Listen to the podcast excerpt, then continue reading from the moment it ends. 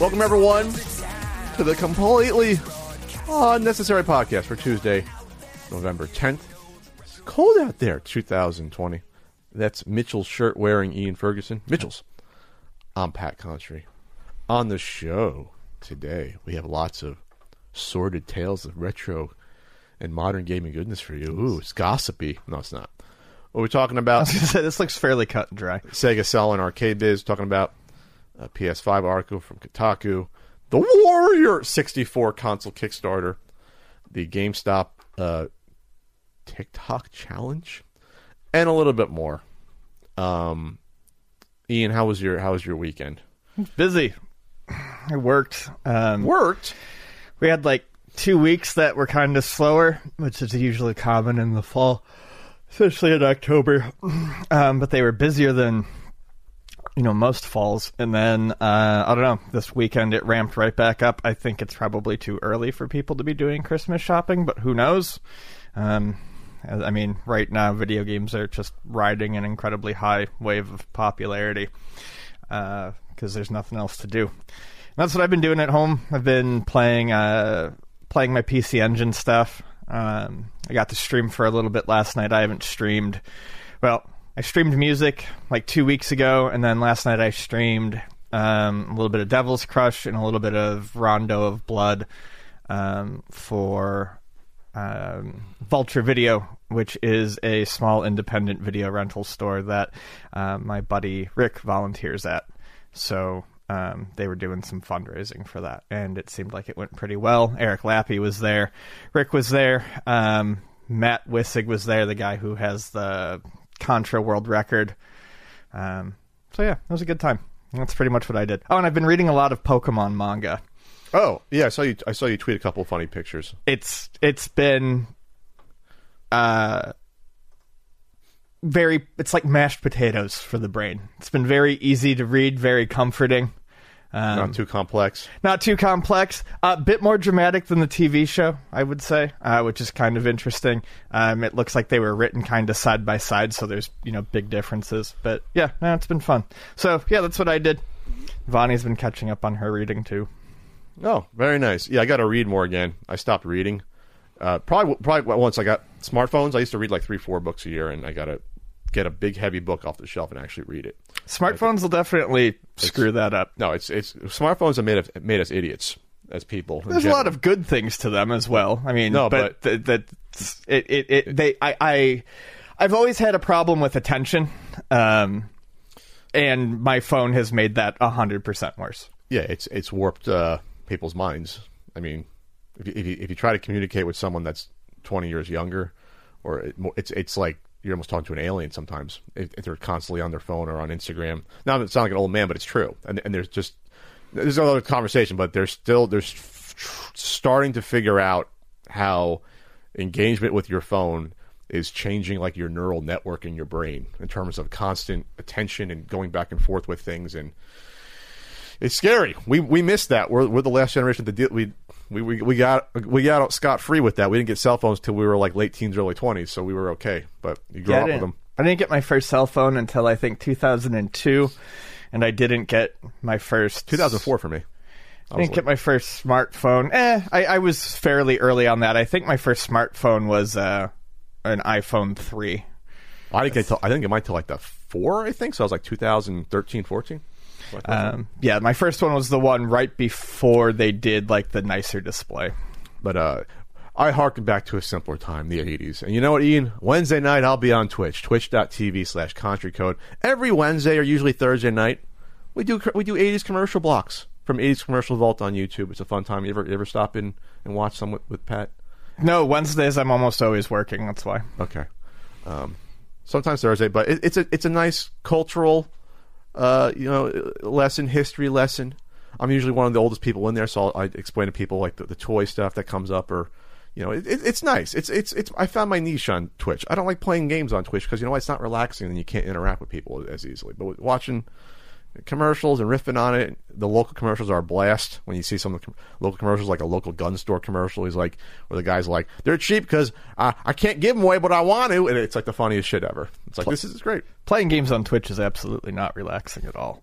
I mean, I tried it, but it's like if you, if it's a hard game, then you definitely can't concentrate on like the chat and the game. It's impossible. With Unreal, it was like a chore to play that game and then try to even pretend the chat existed. You just can't do it. Uh, you just can't. But um, yeah, twitch.tv slash uh, country code there. Um, so the election results we got on uh, Saturday, at least they called it finally on like Saturday morning after like four grueling days of little sleep. Um, and um, I'm just happy that I'm like more relaxed now in the grand scheme of things. Obviously, we have to go through the process of you know the, the actual electors and the college and confirming in Congress to count, but it's it's gonna it's gonna be all right. I know there's some kerfuffle going on right now, but it's it's mostly blowhard stuff. Um, but but I, I I bet the market though. That was also why. Um, so there's a there's a legal. Remember, gamble responsibly before you get into this. There's a legal gambling market uh, called PredictIt. There's also, I think, a secondary one, and they have a federal exemption where you can bet on world events and politics, and I bet on different states in the election. And how it's legal, Ian, is that universities throughout the U.S. are connected to the system so they can see how, how people are thinking, and that's and they use that for research. So that's that's how it's legal. That's how they got around this loophole. But also, it's it's small money too, isn't it? well, you can bet up to eight hundred fifty dollars per betting pool. So it's not exactly small, but like you know, you can spread eight hundred dollars out for twenty different ways, and that's sixteen grand. But um, so it's it's that, but they limit the size of, of the number of uh, betters in, in each pool as well, which I think is five thousand. So only five thousand people can bet on straight up who's going to win the election. But then, but then 5,000 people can bet on who's going to win this state, who's going to win Minnesota. So I found a few markets. I got in. And I got great odds on Georgia. So I always thought Georgia was going to be either 50 50 or I always thought I felt good about Georgia for the Democrats. So I got like three or four to one odds. Four to one odds close to it. So, um, so this is what I'm going to say to people. If you think, if you're disappointed about the election, I understand that. But if you think things are going to change, I implore you to challenge me on PredictIt. Put your money where your mouth is. Go gamble against Pat directly on these markets. Go do it. If you hate me, if you think I'm a leftist, take that credit card out and, and I'll be glad to bet against you. Prove Pat wrong here. I'm just trying to, you know, get better odds here. Some of these markets haven't closed yet. Prove Pat wrong, put the money out there, and bet against me. Because you're literally doing that on these markets. So you can do that. I'm trying to rile you up and- maybe get a couple of your bucks at the same time. It's fantastic. It's fantastic. Um, so other than that, this weekend, uh, I saw Frank and we just did a, um, a a- late birthday celebration. We watched the game, the game of the week, and then um, we just ordered pizza. Ate the foods. Ate some food. We got a Uliva pizza, which is actually pretty good for San Diego pizza. God, pizza sounds so good. I hadn't had pizza in a, in a few months because every time I had pizza, I'm grossly disappointed in San Diego whenever I had pizza. I'm like, oh, I want pizza. This is not great pizza. Like you can get to okay pizza, but you're not going to get to those Long Island heights that we experienced last year. That's for damn sure. But uh, speaking of that, you know, we might get a vaccine. Yeah, ninety percent, ninety percent uh, Effectiveness? Effectiveness. Over, I think they was it wasn't it over people. Was it was it over thirty thousand people they gave it to? Yeah, I believe so. Um, I I can't get too excited or hopeful about much of anything these days. Oh, so yeah. we'll wait until that needle's in my vein. But um, yeah, I mean that's promising. Well, the rollout's going to be complicated. Obviously, what do you have to have the military come down to you know, everyone's street and give it to people? I mean, how are you going to do that with three hundred and fifty million people? Just aerosol everything. You get those Amazon drones, deliver them. You, you do it yourself. Terrifying. Um, Ian, you talk about Sega selling off their arcade biz here? yeah, kind of sad. Sega sold off their arcade business. Um, they were seeing a, a downturn in profits. Uh, a few months ago, they sold off one of their biggest arcades, uh, the Building 2. I can't remember exactly where that was, but it was all over the news. It's got a real, real unique uh, building shape. Um, go away. Stop telling me things. Thank you. Sorry, Ian. Um, So uh, they said that it was strongly affected by COVID nineteen. Um, that's why they sold it off. They transferred. They sold the shares uh, to Genda. Uh, it's the soft J, G, I believe, a company that has a strong desire to expand amusement center operation businesses and has decided to conclude the share transfer agreement of a board directors meeting held today. So that's who they sold off, sold off the arcade business to. Um, it's not the end of the line for Sega, though. They are still going to be making uh, in arcades. They're still going to be making arcade games, um, but they are going to be transferring some of their arcade division over to uh, console development. They said, um, which is good. Sega's got a lot of properties under it now, and uh, you know there's lots of fans that would love to see their older properties come to light again. Um, it worked very, very well with Streets of Rage. Um, so yeah, that's that's where it's it's happening. Businesses all over are, are feeling the effects of the pandemic. From what I read from uh, this this uh, little article here, from there was an interview with the PR staff of Sega Sammy Holdings. Did they buy out Sammy at some point? I guess they did. No, Sammy bought them out at some Oh, point. Sammy Sammy bought that, Sega? That, was Oh. a, that was a while ago. Wow. Yeah, I'm pretty sure Sammy bought Sega. Um, they're going to keep for they know they're going to keep like the the Sega arcade names up there and on the, whatever. I know they have restaurant Sega restaurants, but it sounds like it's going to be well. We're just taking we're, keeping like fifteen percent of it, but they're not going to be controlling it anymore. So because because if you, if you like Sega arcades and that's the brand, I don't know why you change the brand on this stuff. So that makes sense. So it's not like these are disappearing entirely. They're just not going to be in control of it uh, anymore. Uh, this question is it, it is assumed that Sega's arcade game production team will still exist, but will this sale have any effect on the arcade development? It's as you recognize, our group will still continue doing the amusement device development business. Moreover, our group is also planning to optimize development resources to fit the market environment of each enterprise. That is corporate speak. For example, by shifting some of the amusement device development staff to the consumer business, which is a growing field. Consumer business, okay. I don't know what consumer business they'd have for Sega stuff, but okay. Uh, anyway, Sega's consumer business segment is comprised, oh, here it is, of the console and PC, ga- PC games team and the smartphone game teams. Oh, God, smartphone stuff. Yeah. All right, well, they're still going to be doing stuff, obviously. But uh, to me, it sounds like, yeah, they, they don't want to they don't want to have to manage any of the physical shit anymore, locations and retail stuff, and they they want out of that. It looks like a lot of it. So, The, All right. going back to because I had to look myself. The Sega Sammy merger happened in 2004. oh wow, Yeah. Wow. So all right. So it sounds like you're still going to have some of these buildings around. Uh, you know, once once we once we got everything under control, people will, will hopefully flock to, to arcades and to retail business space again. It, it sounds more like a handing over of the keys as Yeah. as much as you know shutting down anything. Sure, we'll see. We'll see. Um, real quick, Ian, we're now closing in on the holiday season We are. and Thanksgiving.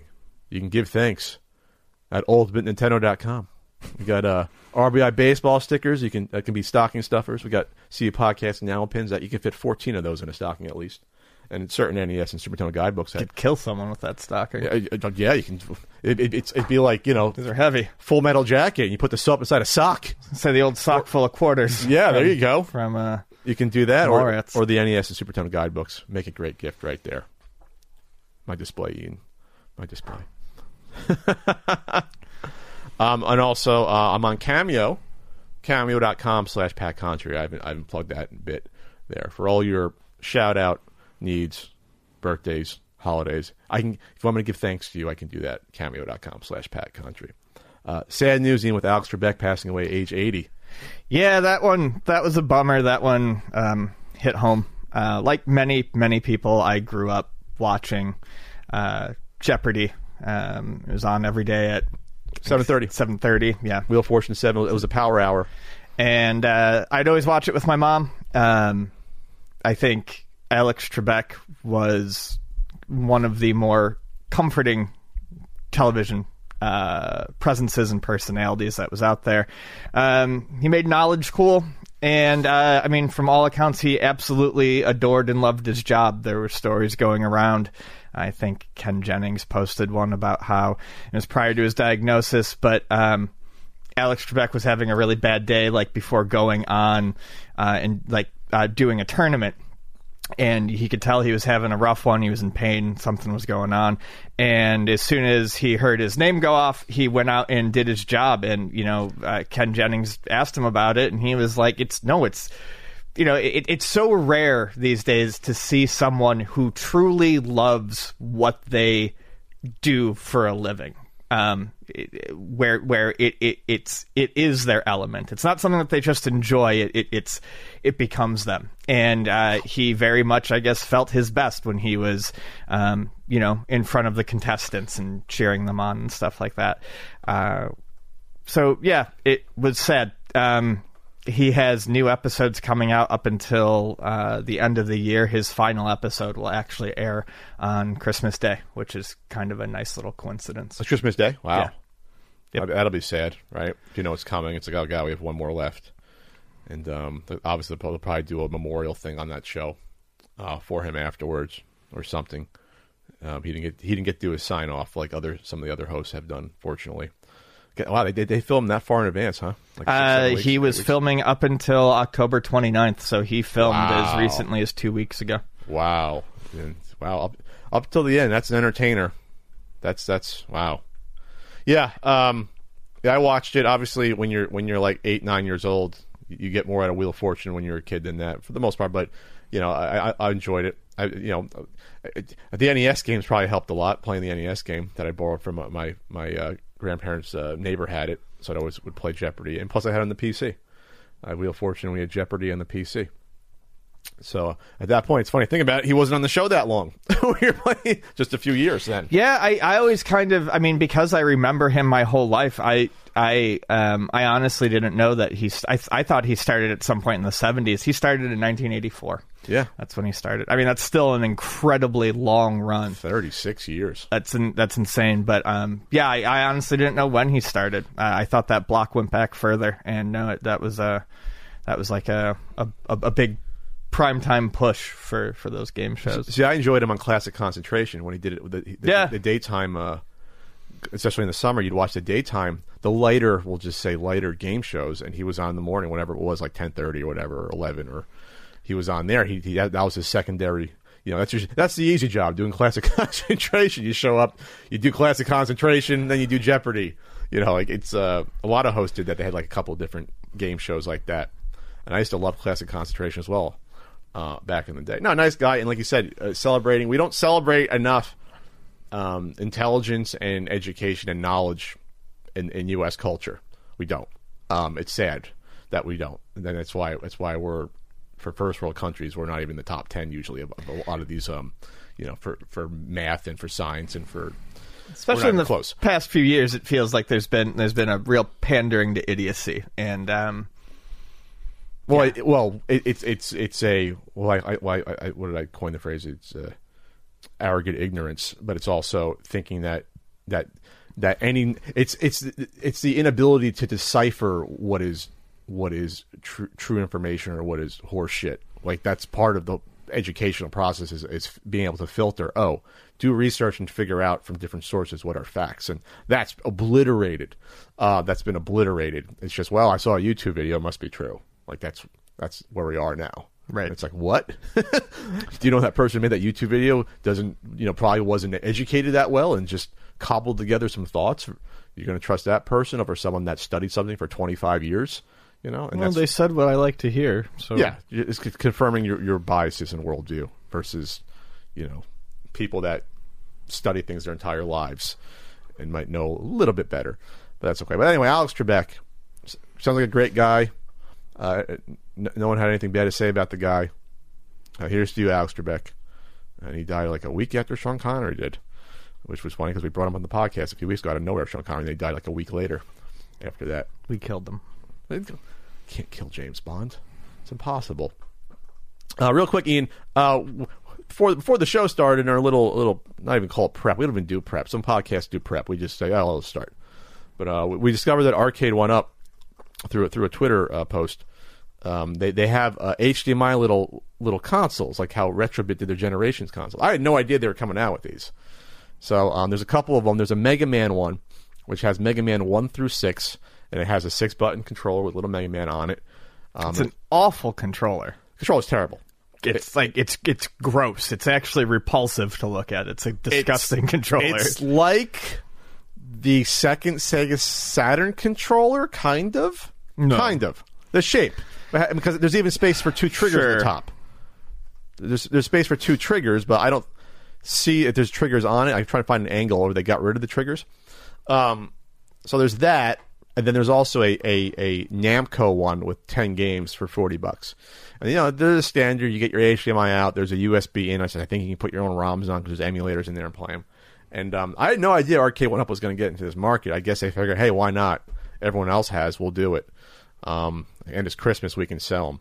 Are, are we getting to the point where we're just done with these sort of things anymore? Or these like these little all-in-one I feel like they must be selling it. I mean, to, at some level for people to keep pumping them out. And I mean, the Mega Man games are popular. One through six is a you know uh, that's a nice little bundle. But you can get that. In, I mean, you can get that Mega Man collection on just about any system for about half that price, and you can play it with a controller that doesn't look like absolute trash. Yeah, I think that's what is that that D-pad looks horrible. It looks creaky. That that whole oh. controller looks creaky. Like I feel like you pick that up and you hold it in your hand and you can feel that plastic twist in your hands. It's just that cheap Why in 2020 shitty plastic. are there still D-pads with the circular base underneath? The patent ran out on the Nintendo's D-pad a while ago. You can do a Nintendo D-pad on these, or or at least you'll need the circular Genesis style. Like, why would you think that's better to still have that? Why? I don't know. Especially for NES platformers, it will never be as precise um, as that. and thanks for the six buttons on that. Uh, Six six buttons for Mega Man one through six. Yeah. Well, I guess you can use Turbo on on you know couple or whatever. But the fact that this is also an emulation device, there you go. You can put on Genesis games and Super Sure. Nintendo. So for that, but but the Namco one, it looked like it was using at the very least. I saw a review. Galaga eighty eight was on there, and that was it was looked like the PC engine ROM. And the Dig Dug one, one was the arcade, so they're not at least they're not the NES ones at least. The as we know, I hate when these use the NES arcade ROMs. I want to throw something at that point. It's it's, it's horrifying. is it just ease of use? I mean, that's all I can think of. Well, the emulator, I guess, is cheap on the on the chip, whatever. Right. It's been around for whatever twenty years on these handhelds. Maybe I don't know. It costs you a little more money maybe to get the the ROMs for the arcade. I don't know. The- I mean, the emu- the emulators themselves. I mean, what's on these things? Like it's MAME. They just took MAME and threw it on it. I don't know. But um, yeah, it's just interesting to see that because I didn't think that you'd still have these coming out at a pace of of, a, of multiple ones a year. But like, eh, it's Christmas stocking stuff for forty bucks. It's not. It's not horrible. It's not horrifying, right? Right. Hmm. All right. Were we on SNL on Saturday? Did you see that? I watched it. I don't like SNL very much, but um, They did a Mario 35 uh, little edutainment type uh, sketch, and everyone was texting me, "Oh my god, they're they're doing a parody of video game years." And I watched, it. I was like, "Yeah, I could s- see that." It was more like a overview, but so basically, they they interview some people talking about, "Oh, Mario's 35 years. What are your memories?" And there's like green, it's a green screen thing, and people are talking about Mario. Then there's two people on the screen that may or may not be me and Ian, a parody of talking about, "Hey, it's our it's our you know it's our it's our." memories of Super Mario Brothers, and then it it quickly and hysterically sort of uh, transitions into a story about some guy's balls popping, which is funny, uh, and it keeps going back to that. So everyone sent that to me on Saturday night, um, and it, it, it was fun. It was it was a funny skit. I remember taking my bike over to my grandma's house once and riding it up and down the street real fast, and I slipped right off the seat and did kind of the same thing they talk about in the video. Crushed my nuts and then flipped right over the front of the handlebars. Happened so fast I didn't know what happened. Was it a, with ten speed Uh, it was I, I BMX bike? It was it was some sort of shitty bike. Some huffy like Some BMX yeah, wannabe some, bike. Right, exactly. It was some. Sort Everyone of had the huffy wannabe bike. BMX wannabe. I'm pretty sure it was a Huffy. The, Yeah. the, the, the ninety dollar Kmart specials that, that weren't as good as the ones from a bike store, but they were they got the job done. it had two wheels and you could pedal it. Mine was blue. Mine was like blue, blue finish, blue wheels, blue, blue, blue, blue, and like chrome was mine. It got the job done. I, I rode it for like seven, eight years. I rode it until I got um, mountain bike when I was like fifteen. They last. I mean, That, that was fine. The, the mountain bike I had problems because we actually went off road with that, and then that was before, right before shocks and suspension were became standard. They were expensive still, so I broke my rims like three, four times on my mountain bike because I'd have shocks on it. There was there so was just cracked when you would Th- no, they off wouldn't. something. They would crack. They'd bend, Bend, yeah. and then like they rub up against the that part of the the rim would rub up against the the brakes, the brake pads when it went around. So you had to have someone hammer, basically hammer out or buy new ones. It happened like two or three times. So of course, my rich cousin Chris had his um, Diamondback with the he had the shocks, of course, because he had to get everything else brand new. He had the, he had like the seven hundred dollar mountain bike. Mine was only like three hundred dollars. Shut up, Chris. Not jealous that you got all those Valiant comics that are worth a ton of money in the nineties. Well, they're now worthless. Oh yeah, probably worth. I got ride number three and four. They only made twenty thousand of them. Great, good for you, Chris. You're not actually reading them. Sorry, what was I saying? Super Mario Brothers 35 sketch. Someone actually left a comment. We'll get to it eventually on the uh, the, vo- the the listener voicemails about what would it take to get uh, video game years the 90s back. So so that's what they That comes up like every year. every. Well, well, I mean, this is a voice message about Sure. it. It's like, hey, maybe there's someone in the rich out there that'll that'll sponsor it. But anyway, so uh, yeah, that was it. In this uh, this hectic, we'll just say hectic week last week. Just to go back to the, I didn't sleep well for like three days straight last week. Neither did I. It was a very nervous time between like Tuesday, like and, and Friday. It was like this. I hadn't watched CNN in like years, and all of a sudden I'm watching the masterful John King work that work that board for day, days on end. The goat, John King. I didn't turn on any TV coverage, but I was checking the news sites a bit more frequently than I would have liked to. John King's like the Alex Trebek of working the board. He's very calm. He's not pretentious. He, he gives you the facts straight. He, you know, he, t- he doesn't talk down to you, but you know, he keeps things smooth and casual. But you know, love John King. Everyone was, was going going nuts for John King doing this stuff. There, there was a there was a meme about like having him having nub fingers by the time it was over from working the board so Oh, much. sure. the magic board, you know, Yeah. zooms in on counties and outs, and he knows all the counties in the U.S. somehow. That was the fun thing about people watching the election. It sounds like worldwide, even people are watching the coverage. People internationally, wow, I'm learning all, so much about all these different counties and random states in the U.S. And it's like, hey, but, but, in all, but in all seriousness, I did almost not cheer up and get misty eyed, um, but to see people throughout the U.S. not just coming out and voting in r- record numbers. Um, obviously, that's fantastic, and that should happen every time. Not take democracy for granted like we usually do. But all the all the poll workers, all the volunteers, all the people counting the ballots, all the people that are poll watchers.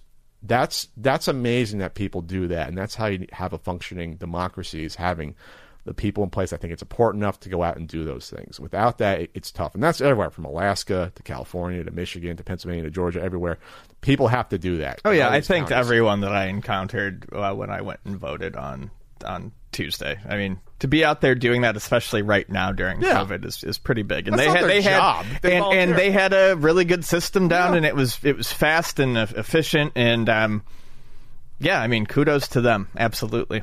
Yeah, the, the expression is democracy is messy. Well, it has to be because it's all in our hands versus some sort of author- authoritarian system where the outcome is known beforehand because you have no say in it. Like so, it's messy for a reason. This is this is this is what happens. It gets worked out. The U.S. is fifty different states, widely different geographically. Um, the U.S. and in terms of demographics, and so this is how it happens. And every state does their own thing. They have all their different own rules for how when they count the votes, um, when they start when they start accepting things, when they stop accepting them. So, like I said, it's messy, but we get there.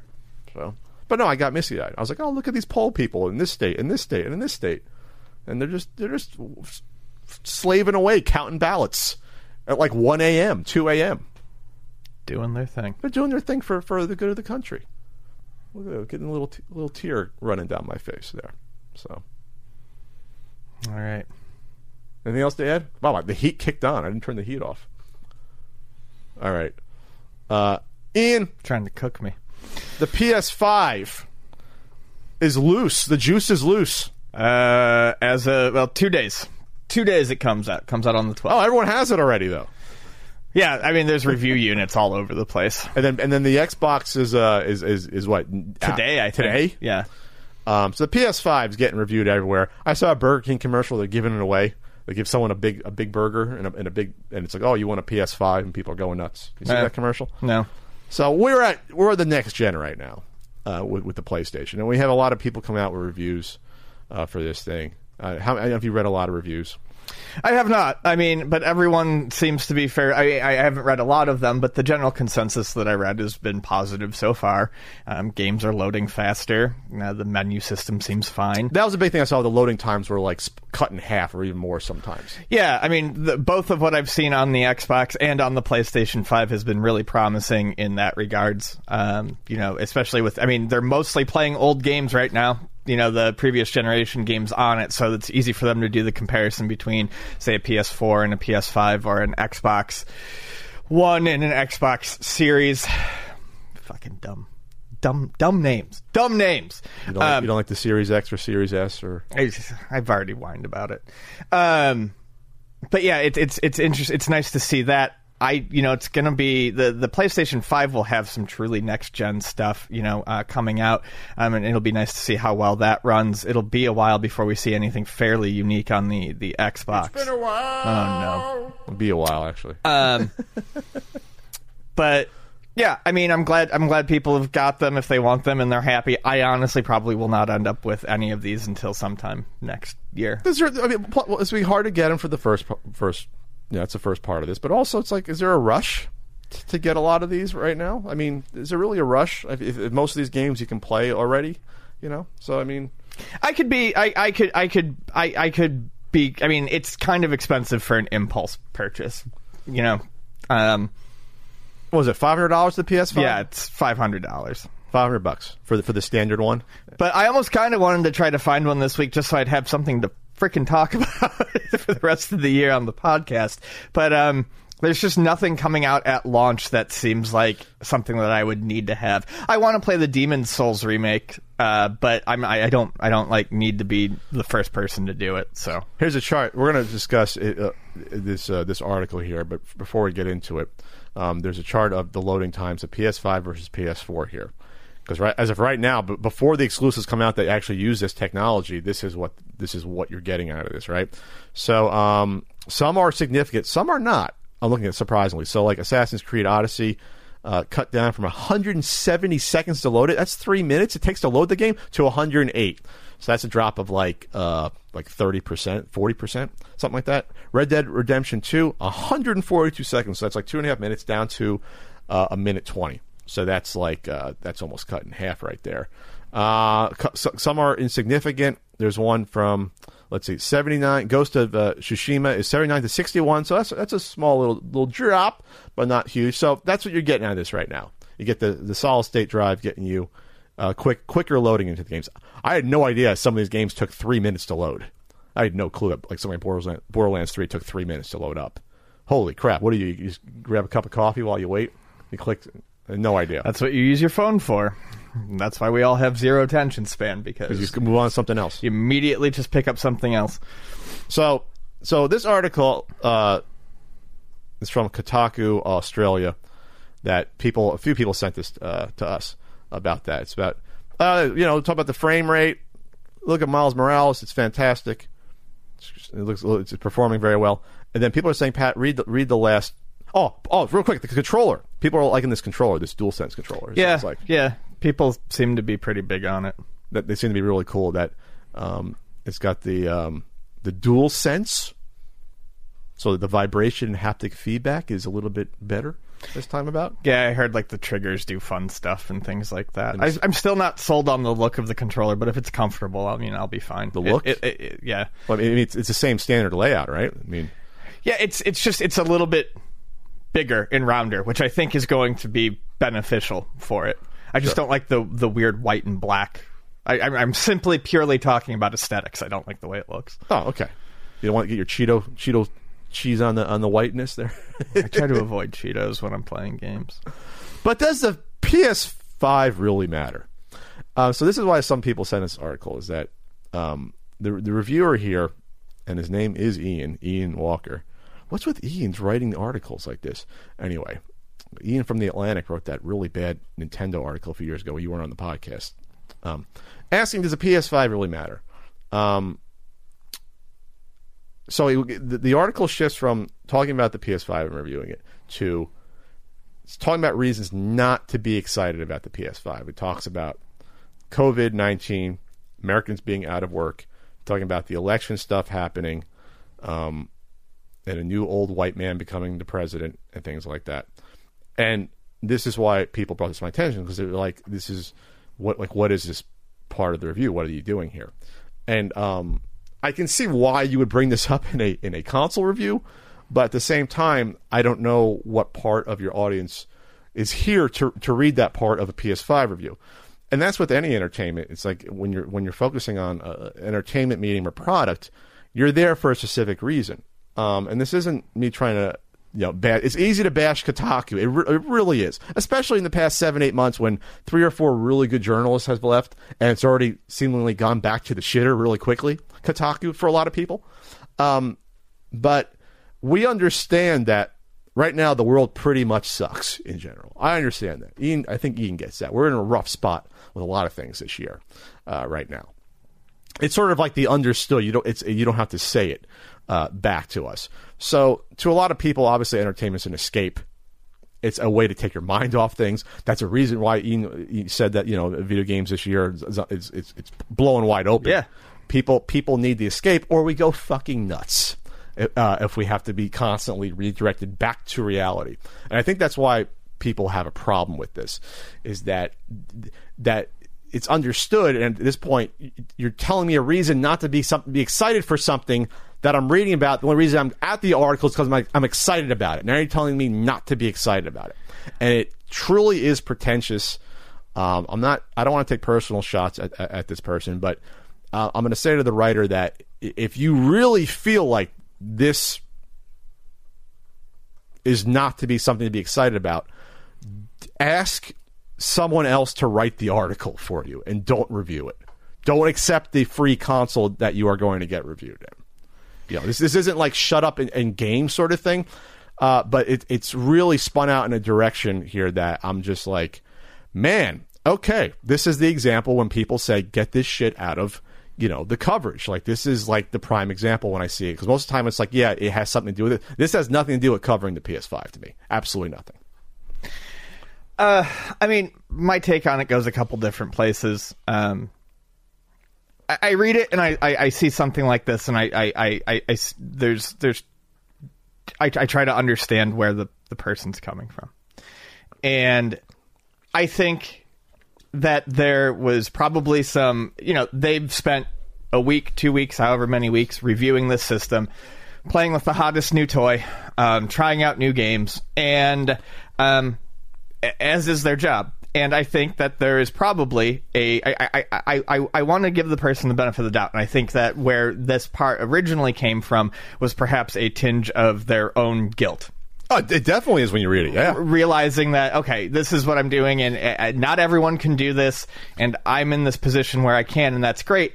Um, but you need to make sure that your self-flagellation does not turn into um, attacking the people who are reading your very article for feeling excited about something. Sure. $500 is not cheap. Uh, by any means, but it's also not so enormously expensive that it's out of the reach for any number of people who have been looking forward to this, saving for it, and planning for sure. it. Um, as you've said, we all need our escapes right now, and we absolutely do.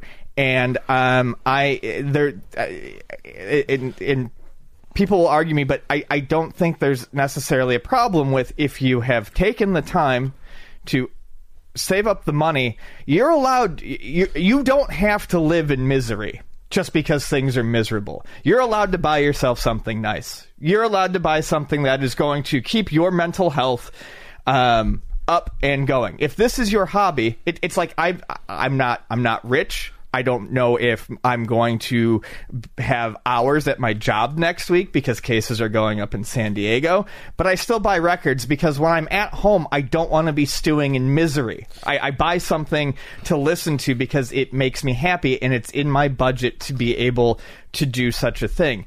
Um, and I feel like that's unfortunately where how this is being read. It started off as sort of. Uh, wow, I think you know, uh, I, I'm a little lucky. I've been able to play this, but then you go off and you just list all these reasons why people shouldn't be excited about it, and it's taking the fire out of maybe one of the few things that a lot of people are looking forward to this year. And it's not just PS5; it can be PS5, it can be Xbox One, but I think it goes, it, it, it, it can be it can be this can be what I'm saying can be applied to the purchase of anything during a, a crisis. We don't we don't need to just survive. We're allowed to try to enjoy Yes. our life. This is this is not this is not the Kardashians bragging about how they went to a private island Oh, have their private party to have Yeah. a private party Yeah. so they could pretend things were normal for once in their life when they're living, I'm sure, a very fine, normal, rich existence. Sure. This isn't that. This is someone going out and buying an enter- a, a, a video game, console, a video game which console. we've done for forty years. Right. And yes, Yeah. it's expensive. And yes, there are people right now who are suffering and don't have the money, and it sucks. But at the same point in time, don't don't rain on someone's parade. There are plenty of people who aren't made of money who are buying this, and they're buying it because they know it's going to provide them some respite. Yeah, the the whole does it really matter argument is like, well, no, if you want to reduce things to it, me and Ian can be wearing potato, uh, you know, potato sacks right now for clothes instead of having. No, if you want to reduce sweat- it, none of the shit we're talking about matters. I mean, but that's the problem. you you get into that sort of reductiveness, and suddenly you are left very, very miserable because you realize, shit, none of it really matters. This is this this gets into a sociological conversation or psychology, but I always this is how I try to live my life. Or say you control what you control to the extent you can control it, and then yes, you can think about other things, but you cannot let it drive your existence. It does. You're not. A, it's the the amount of thought you're putting into it has to be proportional, at least at some point, to what you can give back towards that. If not, you're going to be miserable for the sake of being miserable. You can acknowledge things that are bad without making those things that exist miserable to your daily life. Because at the end of the day, that's not going to change anything. You just acting more miserable. So um, when I when I see things like this, I also think about perspective when it comes to this. Because yes, things are not peachy right now overall. They've been a lot worse in the past for a lot of other people, though. Um, you know, d- during the depression, you know, when unemployment was ridiculous, people were still trying to have fun and do things. During World War II, when literally, uh, uh, you know, there's lists in towns of people in World War II where the people went off to, to war and came and never came back. Like every town in America, lots of people died uh, from World War II. And during World War II, though, they still had movies, they still had sports. People still try to get by, even though it was a it was a really bad time uh, then. So, you know, it, it's what this comes down to is that this got through the editorial process, though. This was deemed okay. If I was the editor and saw this, I'd be like, okay, what is this? Um, and so when I when I see people take shots at Kotaku, this is like the prime example. It's like this is it, and I, and so that's all I'm going to say. This is going to be a whole anti Kotaku rant, Kotaku rant. But yeah, it's really weird to see something like this. If, if, you if you really feel like this, you shouldn't be writing about video games. You shouldn't be accepting the free five hundred dollar console if you feel guilty about it. Like you're not going to transfer your guilt onto the audience necessarily, and it sounds like that's what you're trying to do. So it's just fucking weird. Yeah, I, I mean. I'm I'm I'm not the writer. I if if you felt like addressing it is simple, I realize people aren't. Not everyone's in the position to buy this, and if you can't, you know, you're not missing out on, uh, you know, uh, you know, a brand new world. And if you can get it, it's fun, and I'm enjoying it. You, I mean, you're allowed to acknowledge these feelings, but to take it into a different direction like this and go on about it for multiple paragraphs is questionable. Yeah. Come on, Ian, not our Ian. Come on, Ian. Got a PS5. People, tons of people will be dying to get a PS5. Don't be able to get it this holiday season because they don't have the money or they just can't find it. You know, be happy. You're right. You're writing about uh, you're writing about a console for a living here. I mean, that's fantastic that you can do that. You're, you're living the dream there, buddy. Things will get better in the world a little bit, but at the same time, the world's never going to be perfect. So if you really want to get technical, there's always going to be shit going on in the world until the world is gone. That if you really want to drill down and focus on, you can never be truly happy. I mean, that's what it comes down to. Hi, I'm Daniel, founder of Pretty Litter. Cats and cat owners deserve better than any old fashioned litter. That's why I teamed up with scientists and veterinarians to create Pretty Litter. Its innovative crystal formula has superior odor control and weighs up to 80% less than clay litter. Pretty Litter even monitors health by changing colors to help detect early signs of potential illness. It's the world's smartest kitty litter. Go to prettylitter.com and use code SPOTIFY for 20% off your first order and a free cat toy. Terms and conditions apply. See site for details. All right, Ian. This is a Kickstarter that came up for an HDMI Nintendo 64 called the Warrior 64. That, as of today, has less than 10 days left, nine days to go. Already reached its goal here. This was something, this is from uh, Intech uh, doing this, Intech Gaming. I was aware that this was going to be uh, coming out eventually because I was in communication with the, with the rep from Intech uh, for I think six seven months, going back to the spring uh, about this. Uh, but I was not uh, made aware of this Kickstarter, and I don't know how it wasn't brought up on the hashtag on Twitter until recently.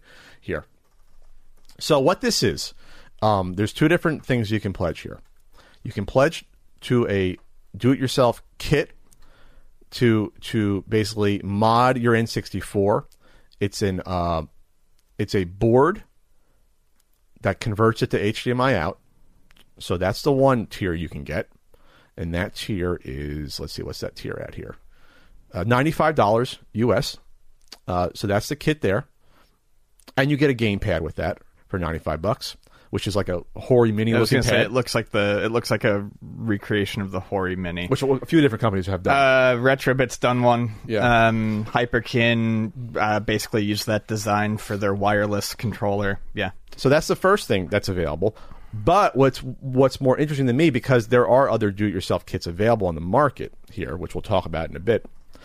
But there's also a tier for getting just a console, a, a, a prefabbed console that's HDMI uh, on here, and that tier was at 150.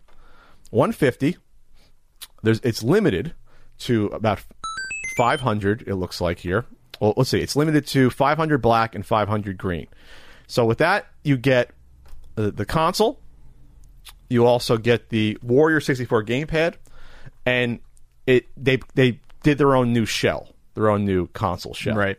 That's a little more angular. It just looks a little bit different. It looks. Uh, I'm not sure what they were going for, but if they wanted to make something that looked polygonal and looked of the era, it it it screams that for me. I I don't know how to put it. I don't know that I personally like the design, but I think it's a design that it- it's a des- uh, yes, it's a design that conveys. It, it, it that's that screams.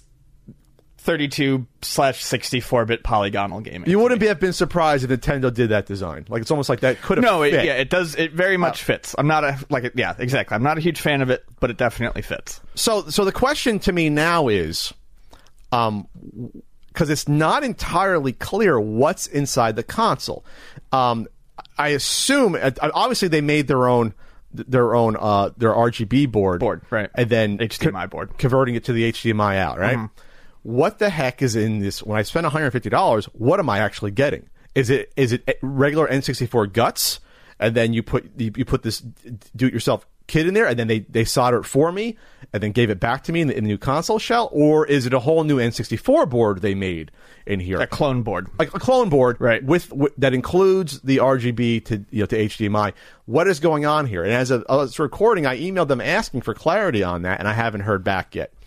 Uh, because at hundred and fifty dollars with a controller, um, there's not a huge amount of margin there for Intech if they took the guts of, of a pre-existing console.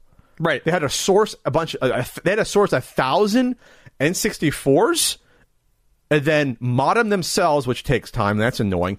Take the shells off, put the new shell on, and then send it out. Like that's a lot of work, and not a, and plus a controller for one hundred and fifty dollars. That's like that's a pretty damn good deal at one hundred and fifty dollars when you look at it like that. Yeah, I mean, uh, $150 for a, a modded N64 um, is great, with the controller. with the controller is see how do I how do I phrase this properly?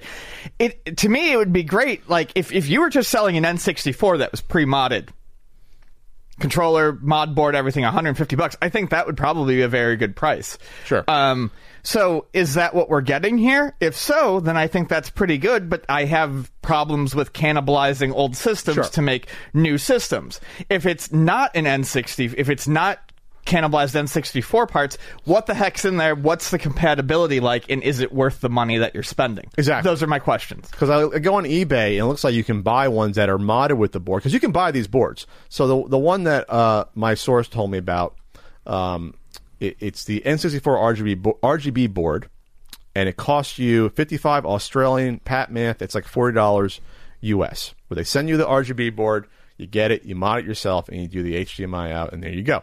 So on eBay, you can buy a, a, a modded one for one hundred and sixty dollars, just an N64 console with the board probably inside and it has the HDMI out uh, on it. So when you look at that, you're like, yeah, this is a damn good deal. If if if it's using original N64 guts, My- and then I have problems. then you have problems because it's like, Why are you Where- cannibalizing it? where did you where did you find a thousand to keep the cost down? Because Right. because Ian, what's the? w- I'm thinking they must have gone since they're based in uh, Hong Kong. Or they go to a bunch of junk shops in Asia to, to see if they can find them for like twenty bucks each U.S. and then uh, at that point, then you're making you're making some profit margin with the board, you know. And then but then it's your time and the controllers don't cost a huge amount if you get them in bulk uh, made. But um, yeah, I'm, that's what I'm thinking about here. Now I'm thinking about would have been better. I guess uh, the, maybe it would have been a lot more money to make your own clone board. No one's done it yet, as, as a, that we know of, a clone N64 board. So Right, Hyperkin talked about having one, but Forever. It's, it's it's never come out. yeah, or they thought it was going to be an emulation base. But so this is why I'm like, this is cool. But yes, the cannibalizing potentially is what bothers. I think the both of us at that point. Right. Plus, it's not a sustainable business model. You can't you can't spell, sell ten thousand of these. And Go out and, and, and, and get rid of all the you know aftermarket N64 uh, consoles. Well, and I think that's what the, I mean, that's why the, the, the kit exists. You can buy the kit with the board and the shell and all that and do it to yourself, uh, do it to your own console, um, and put it in there. And, and that's why I think I, I'm leaning towards it's probably cannibalization of consoles because uh, to have, you would have to have your clone board printed to the exact same specifications as the original board to be able to, you know, sell a shell that you can fit your old N64 board into after it's been modded. Sure. And then plus when you look at the spacing of the controller ports and everything, it's like, yeah, they probably just took out the old shell, they they they soldered it and put it back in. But it's a thousand of them though. It's a lot of work. Yeah. Uh, there. That's a lot of work. As of, as we're recording this, they've got 110 people that backed the green console, which is like the see-through jungle, and then the smoky. Uh, they call it the black, but it's like the smoke uh, one. They have that one has 159 backers. So a lot of a lot of ones left here. Like I said, I'm interested in this, but it, I guess it's the ethical issue of the cannibalization of parts versus. I mean, that's the only way they can do it. Uh, so yeah, it's up to you guys if you want to if you want to get the kit. But keep in mind, uh, we have to be transparent. Kits like this exist already. Oh yeah, this isn't this isn't brand new. They just took it to the ex, ex, next step, offering you the console in a. In a not, I like these shells a lot, and you get the controller thrown in. Uh, what do these controllers usually go for? Just in general, what is a retrobit one? Retrobit stuff is usually like twenty bucks, I think.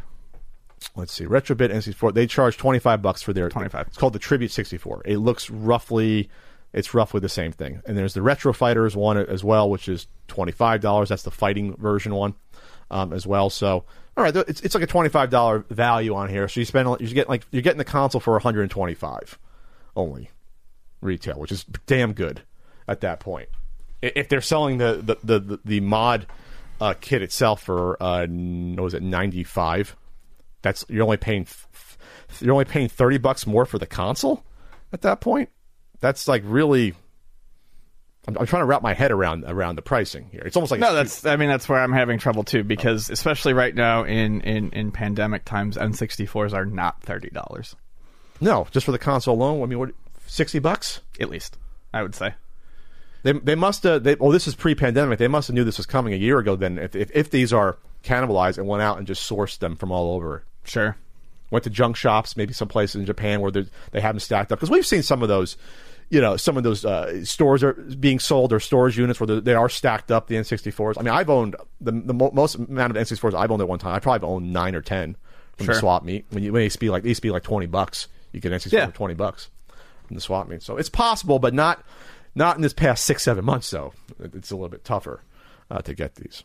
So anyway, so check it out here if you're up for the console, check it out, or or the, the do-it-yourself kit. But like I said, the kits exist; they have existed.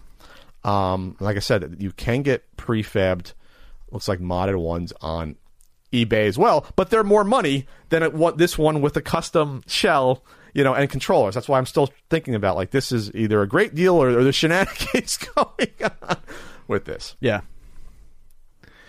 Maybe a little bit of both. All right, uh, Ian, are, are are you down with the TikTok? Are you on doing your your 15 second wacky? No, I don't have a TikTok Dances and- account. Uh, I, I, I can't. I could not video myself. You don't think you can get more exposure for the store by doing wacky Ooh, no, game no, store no, no, TikToks? no. Uh-uh. So GameStop is being gross again uh, as we head into Black Friday.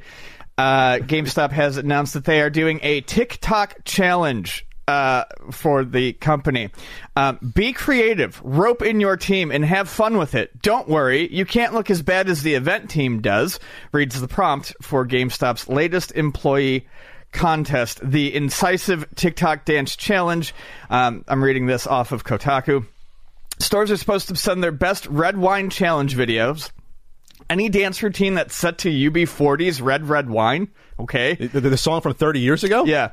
To the marketing firm Incisive, the winning store, here we go, will get awarded an Echo 8, Echo Auto, $100 Visa gift card, and 10 additional labor hours to use during Black Friday week. It's that last part that really gets me. So I don't know what an Echo 8 or an Echo Auto It's, it's, are. a, it's an Amazon like tablet type device. okay. It looks like smart. It's a smart device. $100 Visa gift card and 10 additional labor hours. First of all, wait, wait, it's one gift card for the whole store, or is it per Yeah, employee? uh, the winning store will get an Echo 8, an Echo Auto. What are they gonna So- arm, arm wrestle for the prizes? It's just the tip of the bad iceberg here. So this is awful uh, for a couple of reasons. One, I promise you, no one likes doing this shit. They do it because the managers make them do it. And they're like, look at all the happiness that's going on in this horrible job. They love working here. They hate you for making them do this. They do. No one wants to fucking take part in a TikTok dance challenge for their fucking job. And someone's going to come at me and be like, well, I- okay, fine. Maybe you would. But no one really wants to do this. Eighty-five percent don't want to do this. We'll just say. We'll, we'll, we'll, The majority of people walking into their minimum wage job do not want to be told to fucking dance for money. Like a shitty entertainer. It, it's fucking, uh, mm-hmm. it's awful. just so that GameStop corporate could then like string these together and, and, and laugh at them in their fucking and boardroom pat meetings. themselves on the back Oh, and be like, "Look at look at look at the culture of fun. Look Look, at at the culture of we fun got." we foster. They love working here. I Oh, can feel okay while I go and eat Thanksgiving dinner and they slave away on Black fucking Friday. It's horse shit. Dance for me, pores. That's what they're fucking saying. Imagine what you can do with all those prizes the contest reads. Well, so and then, and then we get to the last part. You can win ten additional labor hours. Hey, so do this contest so you can win the ability of having someone else come in on Black Friday, so it's not so fucking shitty because you're going to be understaffed. Because that's how it works. Even on even at places like uh, even on Black Friday, corporate places particularly have a set number of hours they can schedule. They have a hour. Sure. They have a budget of hours they can use. Sure. Because the more hours you schedule, of course, the more money you're paying, and they don't want you to do that. So there's always, in all jobs, but especially corporate ones, there's always that. Um, there's always that shit from up top to get your hours down lower. So you're competing just for the ability to work on Black Friday. So it'll give it a, a, a one or two employees a, handful of hours to come in that weekend or on Black Friday to help out. Maybe they need those hours, so it benefits. I'm trying to. It benefits them and it benefits the store because the store Sure. will be run better. But it's They're still, allowed to have extra hours so that everyone kind of wins more money. It's it's less you, stressful. you win the ability to have a less shitty Black Friday. and someone may who might wanted to work a few hours who couldn't now gets that money. So if it comes down to two hundred dollars, basically to the store to the employees, basically if it's twenty dollars an hour, we'll just say Oh, it's ten hours. not, but yeah, I'm just, I'm saying, yeah, I get it. It's two hundred dollars. You're winning two hundred dollars that you can dole out to your employees on that day. Maybe one person works six hours. Maybe a few people work three hours each. That's nothing. Ten hours. That's nothing. That's not like thirty hours or forty hours that you get paid for the weekend. That would be nice. Maybe you get an, an extra employee on each day from Thursday to like that would be something. Ten hours is fucking nothing. And then you look at it, and, And like, one store. and like we one said- store. one store, and it says the store gets awarded an Echo 8, an Echo Auto, a $100 Visa gift card, and the 10 additional hours. So after you make your employees dance like fucking chumps, One store. after you make your employees dance like chumps, and you get the rewards, I guarantee you what any manager is going to do. Then it's going to be who's going to sell the most fuck all subscriptions to something or another uh, during Black Friday. Oh, they're- who's going to get yeah. the most? Who's going to get the most pre-orders? We're going to make it fun. So you don't even get Oh, the prizes you win. fucking You just get to compete for those prizes again and really piss off all of your coworkers. And this isn't one store per It's, district. it's such an awful, awful idea. What, how many stores are in are North America? Don't uh, know. For like 400 or whatever, just say? Yeah, probably. One store GameStop. You're, you're like one store. Like, this is enraging. If this was like, oh, we're going to pick one store per, per general manager area or whatever district, so it comes out to like, what we'll say 50 stores or 100 stores. Okay. This is bullshit It's fucking gross. on every level. But the fact that it's one store that I have the amount of money of this of these products, like in my wallet, I could pay out what corporate is paying out for this contest. That's how bad this contest is. This is like four hundred dollars worth of stuff. I, I guess the Echo Eights are probably hundred dollars, whatever. This is like three hundred to four hundred dollars worth of shit that you're giving to one store. Be creative, rope in your team, and have fun with it. It's, it's rope like- in your team. Badger your team until they finally break down and say, "Fine, we'll fucking dance for three minutes." Oh, there's one. Here's a clip of one on here on TikTok. Not Oh, doing. oh, this is the red red wine one, yes, that's what we said. but they're doing the Macarena No, I'm, that's fine. I'm not watching it. You can't or, make me watch it. or something it. like. It's fucking awful. I won't do that to them. I am so glad, Ian. I am not working uh, retail in the social media age because I can imagine uh, good old Suncoast pulling shit like this if, if if I was at Suncoast in 2020. I can so picture that because that's that's the closest analogy to me working at GameStop would have been Suncoast. Um, doing something like this. Oh, act out your favorite scene from a movie for a chance to get a free gift card to buy a VHS tape. Yeah, exactly. Your mind just goes blank. You know, stuff like that. It's it's it's humiliating to a small extent. It's infuriating because it's only one store, not even one per state. It's it's it's absolutely insane. And, and like I said, you're, you're totally winning prizes that the store manager is then going to hold over your head Potentially, yeah. To uh, potentially Yeah. to to make you Who wants the extra hours? Who wants to come in and make a little more money? Who wants the echo? who wants the echo. Well, we're going to see who gets the most pre-orders. Yeah. You, you, if you do if you do the more most pre-orders, I'll give you this gift card at, b- uh, by Christmas. It's like so you can't even use the gift card. It's gross. It's just uh, it's How, gross. how many employees probably work at at the at a standard GameStop? How many different employees do you have? Probably like six or seven. Probably say five to six. Yeah. So there's not even barely enough prizes to give one each. Echo Eight, Echo Auto, which goes in your car, the gift card. There's only three prizes. There's three like- actual there's three prizes and pri- the so- actual hours. So you could even you could even give one to each employee. If you divided those hours up into two five-hour shifts, you could, I guess, theoretically make sure everyone got something. But that's not, but it's not a prize to work more. It's just that I'm working more. It's not a prize. I mean, if that's where you're at, where it's a prize to work more during Black Friday or that weekend, I mean that's not a good job. I, I know that we we say working at GameStop can suck, uh, but that's wow, woo. I got more angry the more we got into this. I thought, okay, this is bad, but now I, I got actually more angry. No, it's horseshit, and I really, I, I, I, I, I feel for anyone who works at GameStop. I feel for you. I genuinely hate this shit. The whole, um, it, it, it's all to make corporate look good. So they can take these snapshots and be like, look how much they love working for us. When they're talking shit about you the entire fucking time. Because you had this horrible idea. Hey, GameStop, you, you haven't got anyone that was going to buy out your, your, your, your company before this. This isn't going to help you, you sell your company. That oh, well, look at the morale of our customers doing doing doing the TikTok. Our corporate culture. AutoZone guy said, "Hey, Ian, you know what's popular? TikTok. Let's let's get them all on the on the TikTok." And I tell you what, you're not going to get uh, the TikTok generation to come into your fucking GameStops either by seeing this. They're going to say, "Well, this is fucking lame. I'm going to go buy my games on, on my console on, on the store anyway. I'm not going to go into a GameStop uh, to buy." So like that strategy, that thought that could have been the strategy, Ian. Like, oh, we're going to market to the Zoomers uh, via TikTok.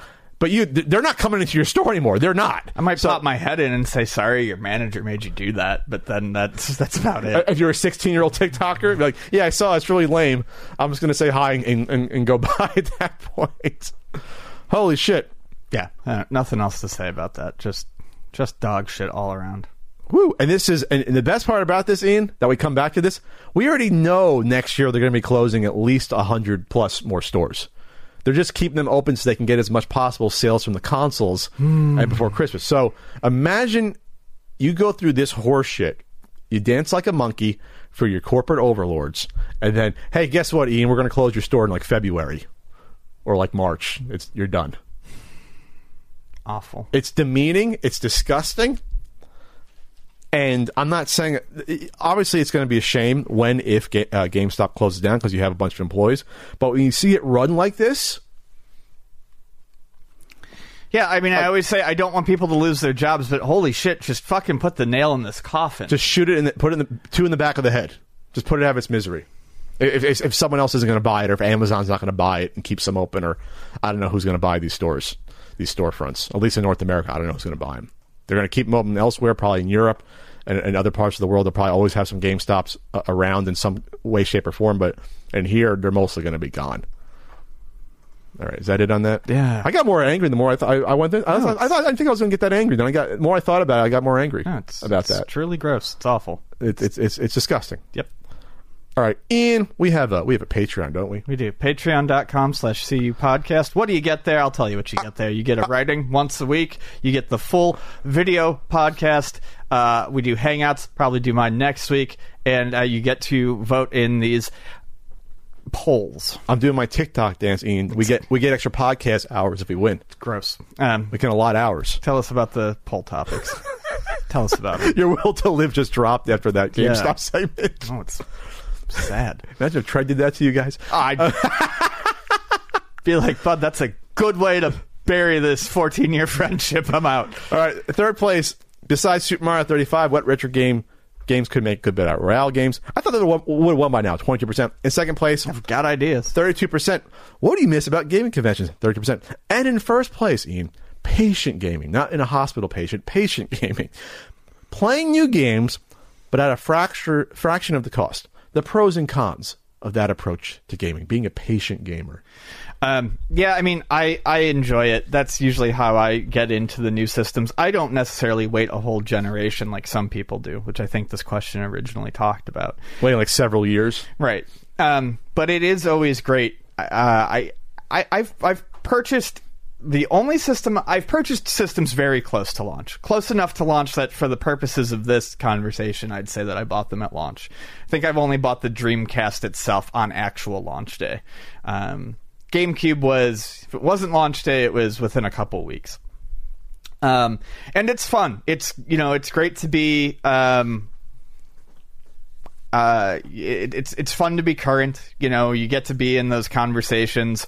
Uh, it's, You're hip with the kids. you're hip with the kids, exactly. Did you play that new Grand Theft Auto? Um, so yeah, every, everyone likes to be able to talk about their hobbies uh, currently, but there are just so many games that it does. And, and, and money's not infinite. Not everyone's got money. It's not always easy to um, find the reason to buy the the, the new system.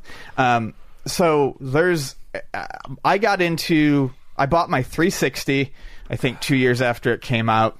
Whenever whenever Pac-Man CE came out, I bought my PlayStation 4.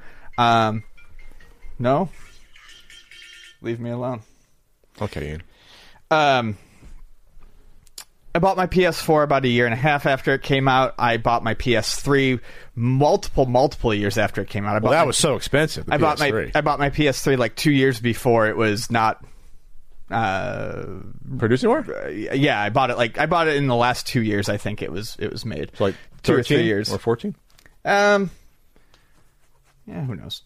Um, but it's great because a the system is cheaper, but you get to make use of the used game market, which is fantastic.